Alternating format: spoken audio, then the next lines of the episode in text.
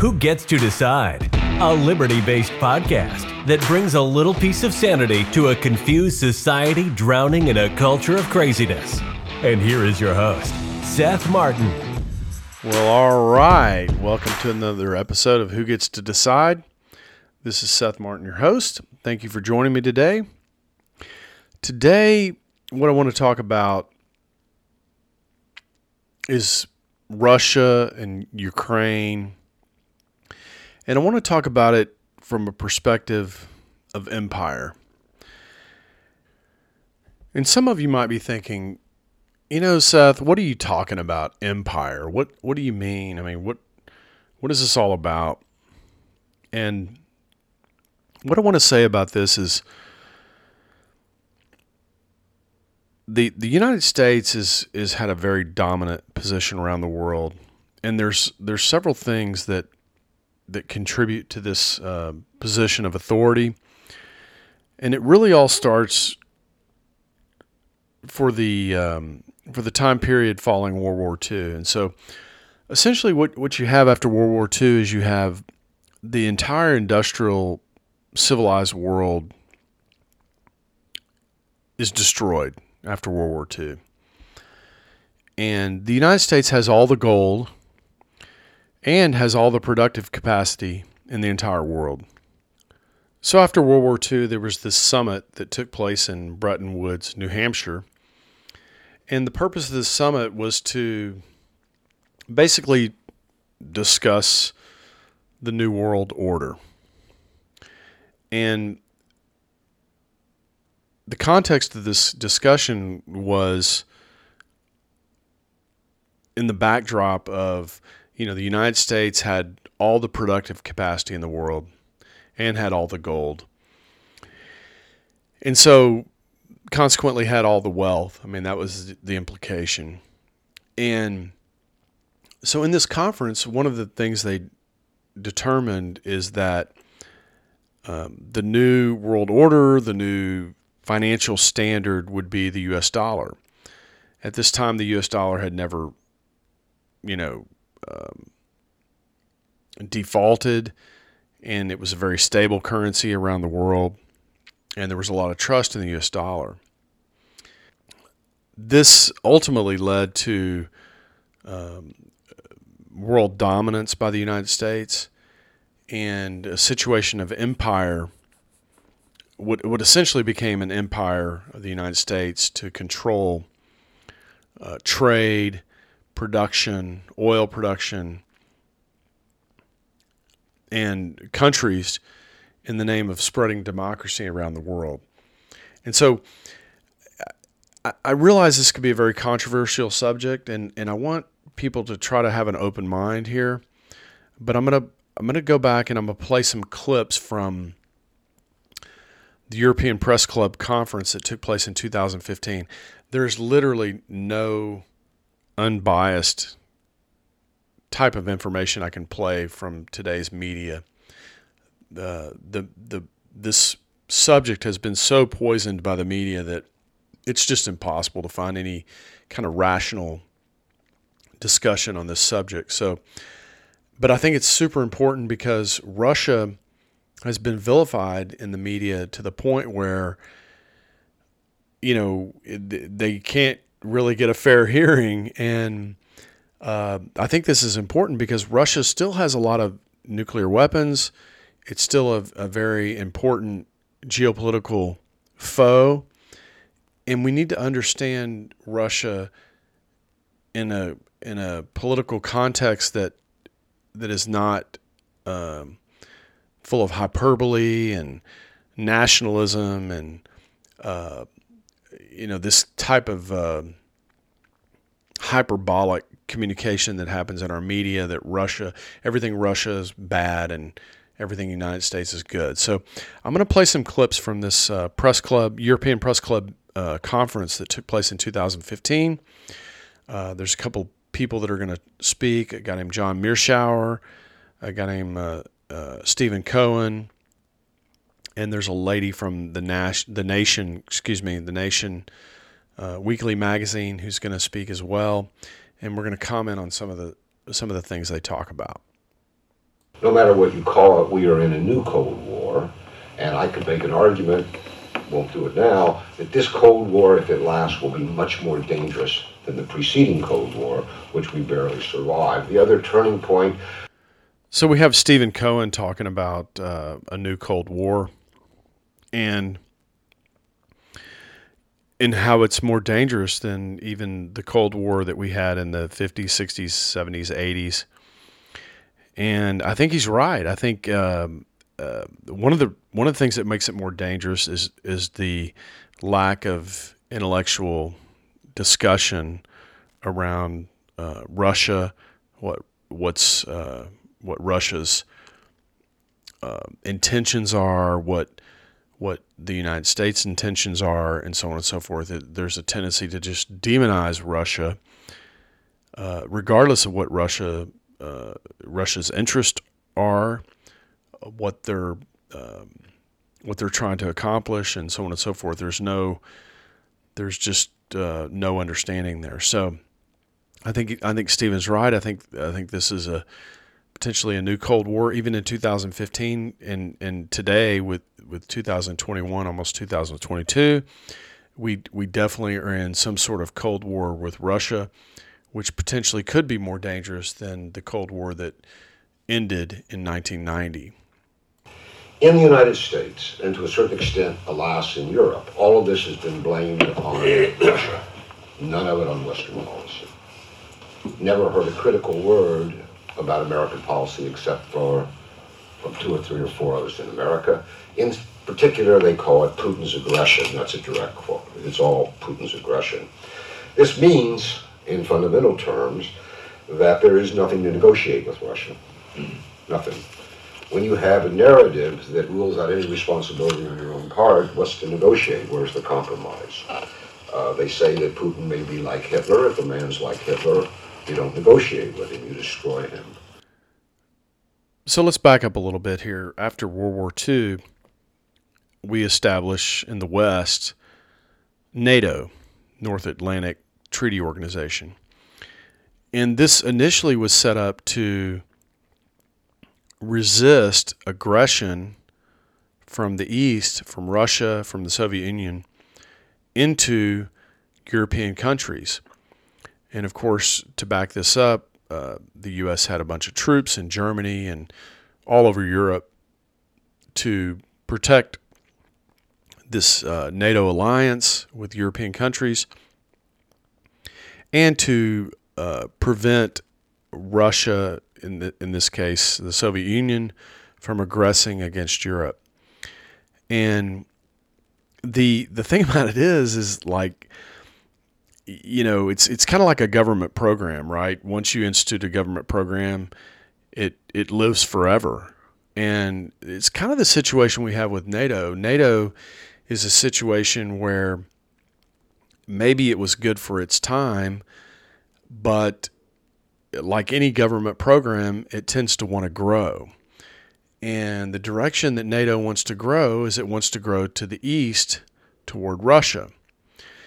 And the problem with this is it gets in the way of us having any kind of peaceful relationship with Russia.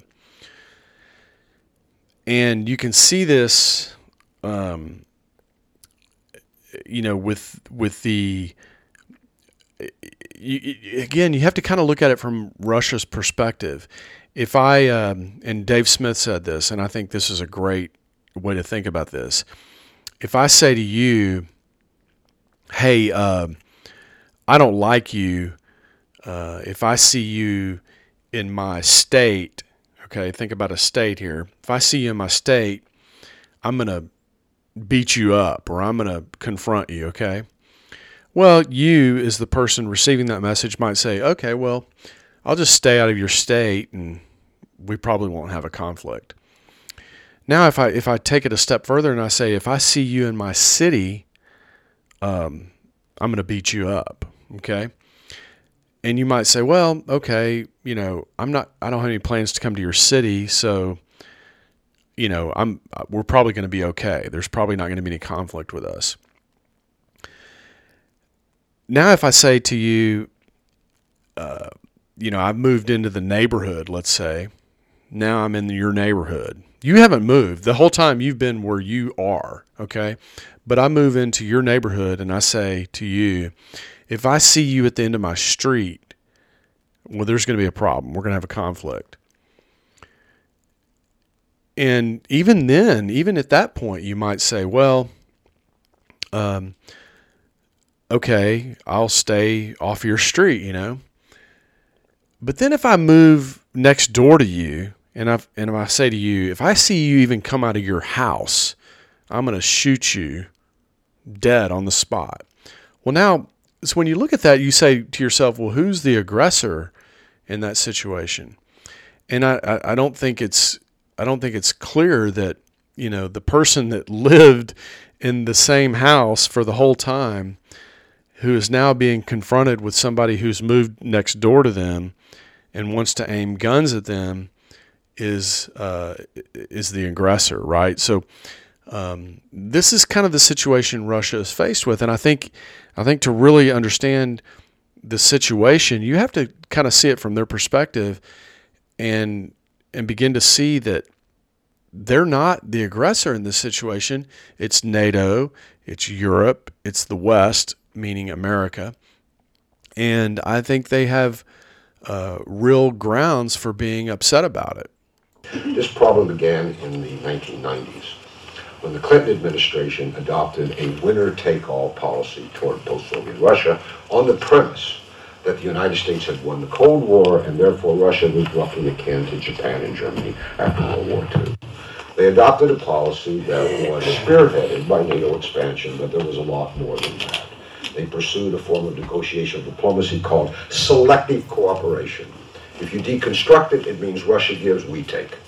This meant that the United States was entitled to a sphere or zone of influence as large as it wished, right up to Russia's borders, and Russia was entitled to no sphere of influence at all not even in Georgia, the entryway to the Caucasus, or in Ukraine, uh, with which Russia had been intermarried for centuries, literally. So Stephen Cohen brings up the sphere of influence, and it just exactly makes my point previously, is that the United States could expand its sphere of influence, in this case via NATO, without any resistance whatsoever. But Russia was expected to just give ground the whole time and, and not worry about their national interest. And any reasonable analysis of this would have to lead to the conclusion that what the United States was pursuing was just not tenable. So now we're going to take a step back and talk about the security model that that we basically had at the end of the Cold War and how the departure or the aggressiveness of NATO has put this security model at risk and consequently put Russia and the United States and Europe on a collision course potentially for conflict. Creating a new security architecture in Europe that brings the Russians out of the cold and promotes peace in the region. Uh, I think that the best we can hope for at this point in time is to return to the status quo ante. And by that, I mean the situation that existed here in Europe before 2008. I think there's no hope of creating a radically new architecture there was virtually uh, no serious possibility of a conflict uh, between Russia and the West at, at, that point in time. Uh, and all seemed to be going very well here in Europe. And the question is, why was that the case? And there are two reasons. One, NATO remained intact, which meant the Americans remained committed to Europe and the Americans basically served as the pacifier in the region. The United States was, in effect, the ultimate arbiter, a higher authority, a very powerful military presence in Europe that made it almost impossible for any of the states that fell underneath its umbrella to fight with each other. This is the principal reason that no European leader since the end of the Cold War has asked the Americans to leave. And it's the principal reasons the Russians were perfectly happy to allow the United States to remain in Western Europe after they retreated when the Cold War ended. So, John Mearsheimer's taking us back here a little bit, and he's basically what he's telling us is, you know, look, uh, the Soviet Union lost, and the United States was strong, NATO was strong, but um, you know, just what's interesting here is we just couldn't be happy with the status quo. We had to begin expanding NATO, and again, this goes back to the neighborhood story we talked about earlier. I mean, you know, the the Soviet Union had a huge sphere of influence, and all of a sudden, you know, it's being pushed back with the presence of NATO, which is basically America, on its front porch, its front doorstep. And this is again is just not uh, an acceptable situation for Russia in this case, and it's a very tenuous kind of uh, situation for Putin. I mean, I, think here in the West we talk about uh, Putin as a dictator and a tyrant, and, and you know he's got these oligarchs and stuff, but he has a political constituency that he has to contend with, just like we do here in the United States. And so he doesn't have uh, dictatorial authority like it's per, you know uh, perceived over here in the United States, and um, and he has to navigate all these different power centers just like we do here. But that all began to change in 2008. 2008 was a fateful year. First of all, in April of that year, you had the NATO summit in Bucharest. And at the end of that summit, uh, NATO said in no uncertain terms that both Georgia and Ukraine would become part of NATO. The Russians made it perfectly clear at the time that this was categorically unacceptable, and they made it clear that they would go to great lengths to prevent that from happening. So it's not like we didn't get the memo, right? Uh, there was diplomacy happening here, and we were basically told in no uncertain terms that um, NATO was not to be expanded into this um, traditionally Soviet slash Russian territory. Nevertheless, NATO did not back off. Furthermore, in May of that year, uh, the European Union announced that there was going to be an Eastern Partnership, which in effect meant that the EU, too, would be moving eastward toward Ukraine. Not surprisingly, in August of 2008, you had a war between Georgia and Russia that came right out of the decision in April 2008 to include Ukraine and Georgia in NATO. The Georgians thought that NATO would back them uh, if they got into a crisis or a conflict with the Russians. They, of course, were wrong, but nevertheless, that was the first big piece of evidence that trouble was in store. So for me, all this really stinks to high heaven. But the part that really, I guess, grates on me the most is the fact that these people in Georgia thought we were going to have their back and we left we hung them out to dry you know and the russians just came in there and clobbered them so you know this is the problem with these alliances you know or, or you know we let's say we we get into these alliances but do we really have the political will do we have the support of the population to go enforce these um, these artificial boundaries that we really have no no business uh, you know, enforcing. We we don't have any say. I mean, um, I think uh, uh, Stephen Cohen er, earlier spoke about how, you know, there was uh, intermarrying in these places uh, that that had uh, former Soviets marrying people in these in these territories. So I mean, you know, who who has more say over what goes on in these places? The Soviets or us? The Russians or us? I mean, I would say if, if 10 or 20 million people are intermarried, then, you know, they're, I would say they're the jurisdiction of Russia, not the jurisdiction of the United States or NATO or even Europe for that matter.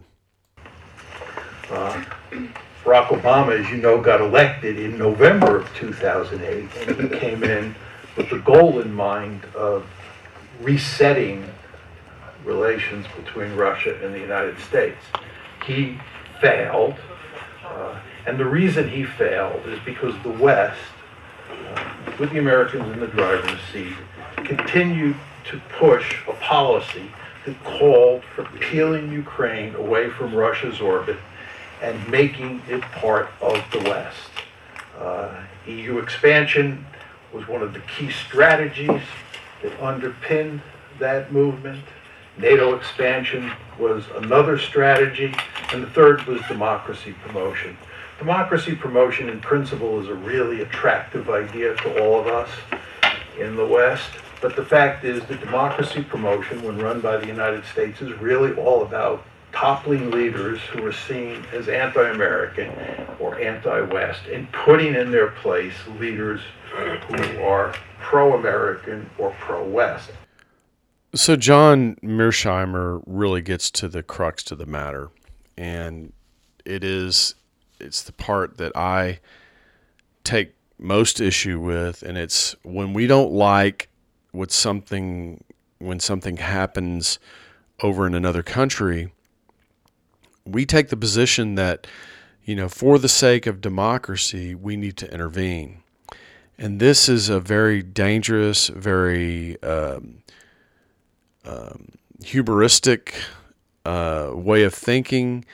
It, it says to the world that we, America, know better than you even know in your own country, regardless of your culture, regardless of your experience, regardless of your history we know better than you do how you should run your com- country, and uh, we're going to uh, insert ourselves into your process by um, launching a coup or interfering in your democratic process or any number of other things. And to me, this is really hypocritical given what we went through here in 2016 um, where the the government, the the national media, um, the entire intelligence community basically told us that Russia interfered with our elections, and therefore, you know, uh,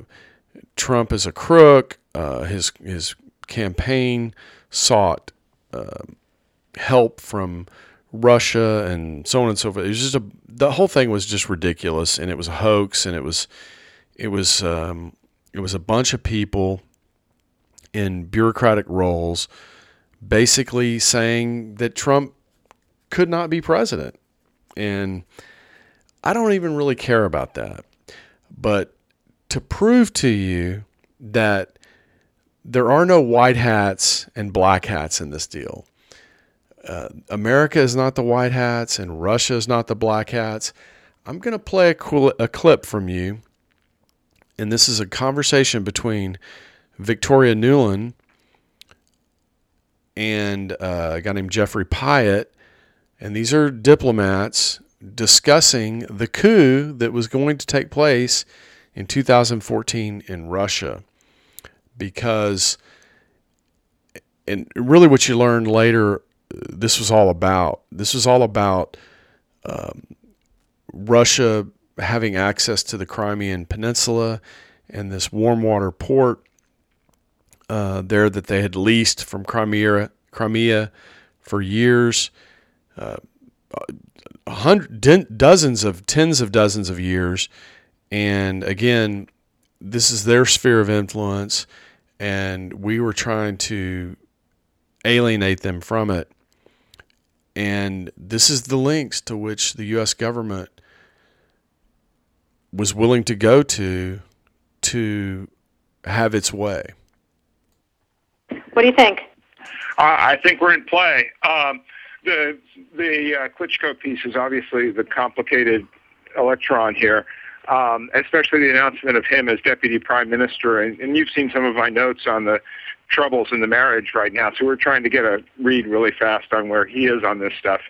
But I think your argument to him, which you'll need to make, I think that's the next phone call we want to set up, is exactly the one you made to, to Yats. And I, I'm glad you sort of put him on the spot on where he fits in this scenario. And I'm very glad he said what he said in response. Good. So uh, I don't think Klitsch should go into the government. I don't think it's necessary. I don't think it's a good idea. Yeah, I mean, I, I guess you think what in terms of him not going into the government, just let him sort of stay out and do his political homework and stuff. I'm just thinking in terms of sort of the process moving ahead, we want to keep the moderate Democrats together. The problem is going to be Tyahnybok and his guys. And, you know, I'm sure that's part of what Yanukovych is calculating on all of this.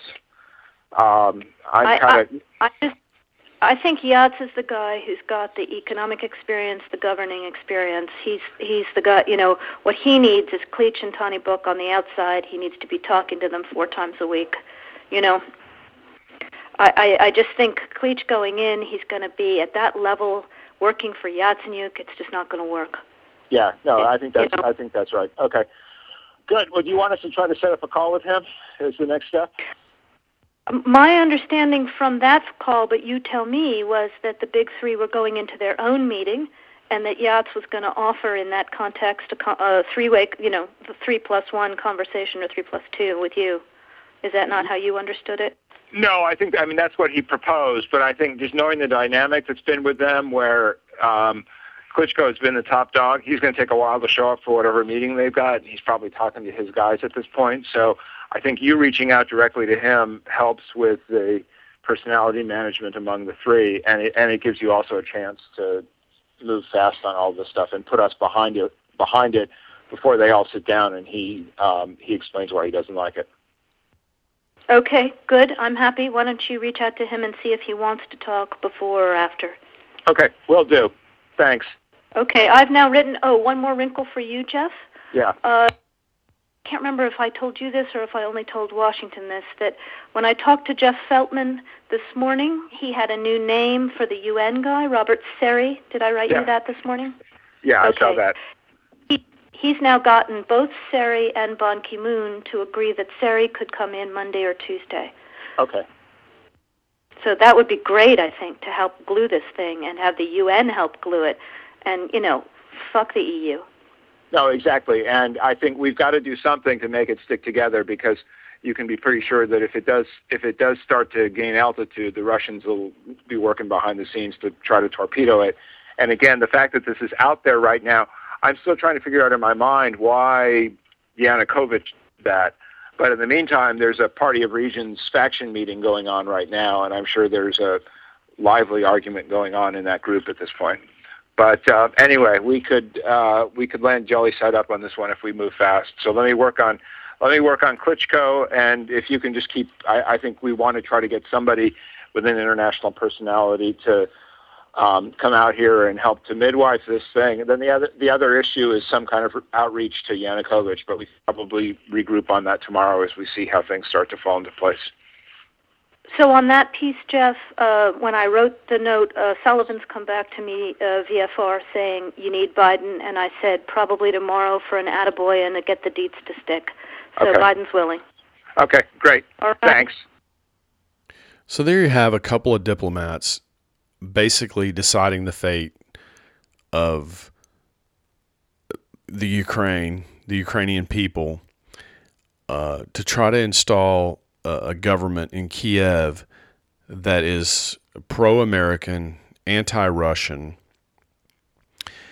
And just so you know, the result of this was uh, Russian involvement in Ukraine in the ultimate, uh, I don't know if you want to call it invasion or occupation of the Crimean Peninsula, which we were trying to uh, prevent in the first place now you've got you know Kiev, a, a, a puppet government in Kiev, who's basically, you know, very um, harmful to the people, especially in the uh, in the west, the western part of Crimea, and and for what, you know, because we just couldn't stay off the doorstep of Ukraine. We couldn't stay off Russia's doorstep. We had to just keep pushing and pushing and pushing.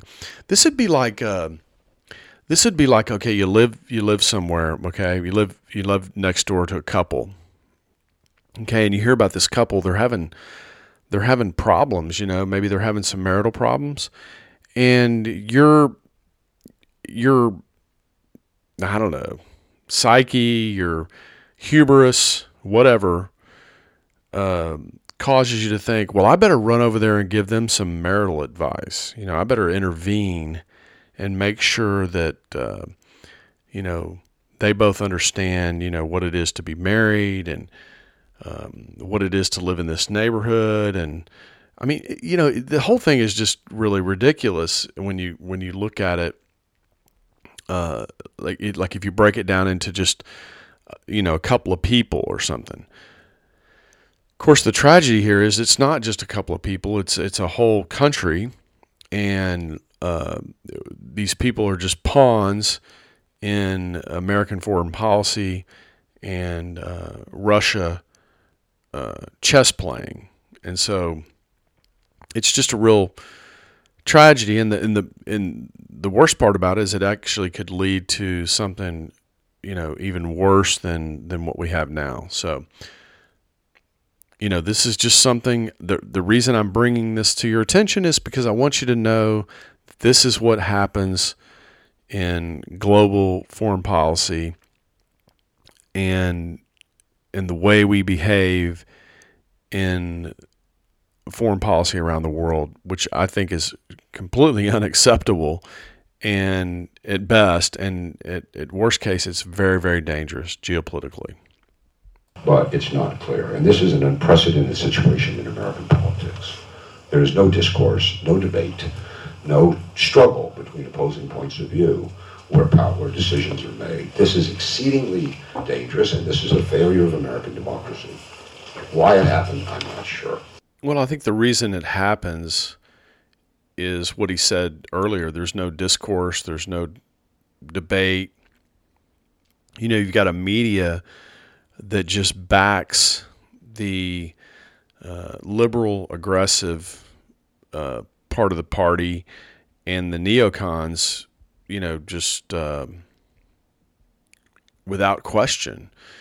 And that's why it's happening. It's happening because they're, the the voices on the other side have com- been completely silenced um, from the media, and now you've even got you know um, the uh, media companies. I mean the um, social media companies like Facebook and Twitter and Google uh, silencing uh, these voices as well. So this is a very dangerous uh, kind of a groupthink situation, and it's probably not going to end well.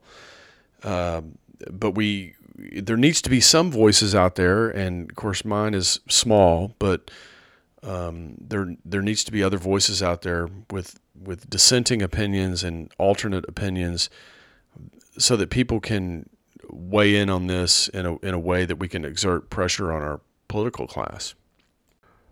Another person that participated in this European Press Club meeting in 2015 is uh, Katrina Vanden, I think is her name, and she's the editor of The Nation, which is a weekly magazine that's been around for a long time, since maybe the, the 40s or 50s. But she gives some uh, analysis on the the media side of the the problem, and this is a critical critical portion of the problem that we see in America today. And, and, and keep in mind, this is in 2015 that she's speaking, and now we're in 2021, almost 2022. And if anything, it's gotten worse, right? So it's it's not gotten better; it's gotten worse.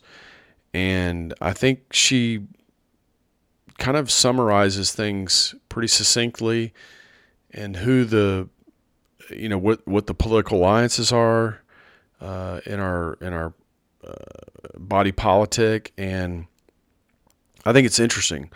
So I'll play a couple clips from her and then we'll discuss what she talks about. I would submit that American foreign policy took a turn for the worse with 9 11 because it fused American triumphalism with American paranoia, creating an even stronger informal alliance between neocons and liberal interventionists.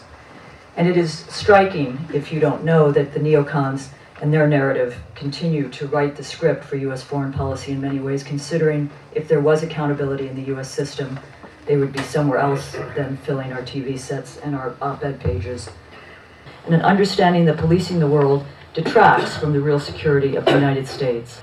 Let me, let me close by saying, because I'm a member of the media, the nexus between the political class and the media is an important one. Does media coverage shape the political agenda or vice versa? Probably both or variously depending on the subject. But the US media, by so unequivocally accepting the official US government EU version of events, blaming all on Russia, failing to provide history, nuance, let alone complexity, is now complicit in forming a false narrative that may lead the US toward war. So I want to point out something one more time. This was recorded in 2015 at the European Press Club in, um, I think it was in the Netherlands. And of course, we know we had Trump. In fact, somewhere in this uh, presentation, they talk about Hillary Clinton being the presumptive nominee of the Democratic Party. But of course, we know after 2015 came 2016 in the election of Donald Trump. And we know that for four years, the American establishment and media hounded Donald Trump on a daily basis about Russian involvement and um, Russian, you know, interference in the 2016 election, all of which, okay, every single last shred of it was not proven accurate. And yet, this, it just goes to show you the lengths to which the media, the alliance that the media has with the government, and, and, and the lengths to which they'll go to control the conversation, uh, not just in this country, but worldwide. So, I mean, I think we have to be on real guard. I mean, we have to have our guard way, way up for this kind of talk and the way the media frames these discussions, and to make sure that there is no um, elimination of of discussion and dissenting opinion around various subjects when it comes to foreign policy. When it when it comes to anything within our government, and um, and then secondly, there you know I just want to reiterate, and I'm going to play this next clip about uh, Katrina talks about there are no white hats and black hats. And uh, I think that's a great point. And we need to remember that. We need to remember that Russia, the government, is not the Russian people. We need to remember that China, the government, is not the Chinese people in the same way that you, you Americans, are not the American government. I think this is an important distinction we need to understand because the state, when it goes to war, what it's really doing is going to war against a government, but it talks about, you know, the people there as if they are the government. And we are not the government. The government is not us uh, and that's just propaganda. The media malpractice, as Steve has written about in The Nation, is staggering. Most U.S. pundits, most editorial pages, from conservative to liberal on Ukraine, on Russia, have bought into a fantasy version of events in which coup makers all wore white hats and the elected president, however corrupt, reviled, and Eastern Ukrainian citizens, along with Putin, all wore black hats is an alibi for a failure to have a policy. And that is what Henry Kissinger wrote last March. It is much tougher to have a real analytical understanding of what is happening. And for progressives, anti-Putin views, and many of you will understand this, have loomed large due to Russia's stance on social issues, LGBT issues. You saw that around Sochi and in general, handling of Pussy Riot, handling of protests. Now, I support dissidents everywhere, free speech, right to protest, champion LG, LGBT rights. But I also understand that people must fight their own battles, build their own movements to make real change, not the kind imposed in democracy promotion, which has been so um, discredited because it is imposed from the West, it is imposed from outside. This democracy promotion that she mentions is such a critical key to the United States aggression around the world. What the United States basically says is that democracy is good, the United States is a democracy, and therefore the United States is good, and anything that the United States does is good. And the problem with this line of thinking is that it basically gives the United States a pass to do all kinds of things, good or bad, around the world. And this is a terrible idea. It's it it doesn't prove or um, demonstrate anything other than just an incredible and insatiable desire for power and for dominance around the world.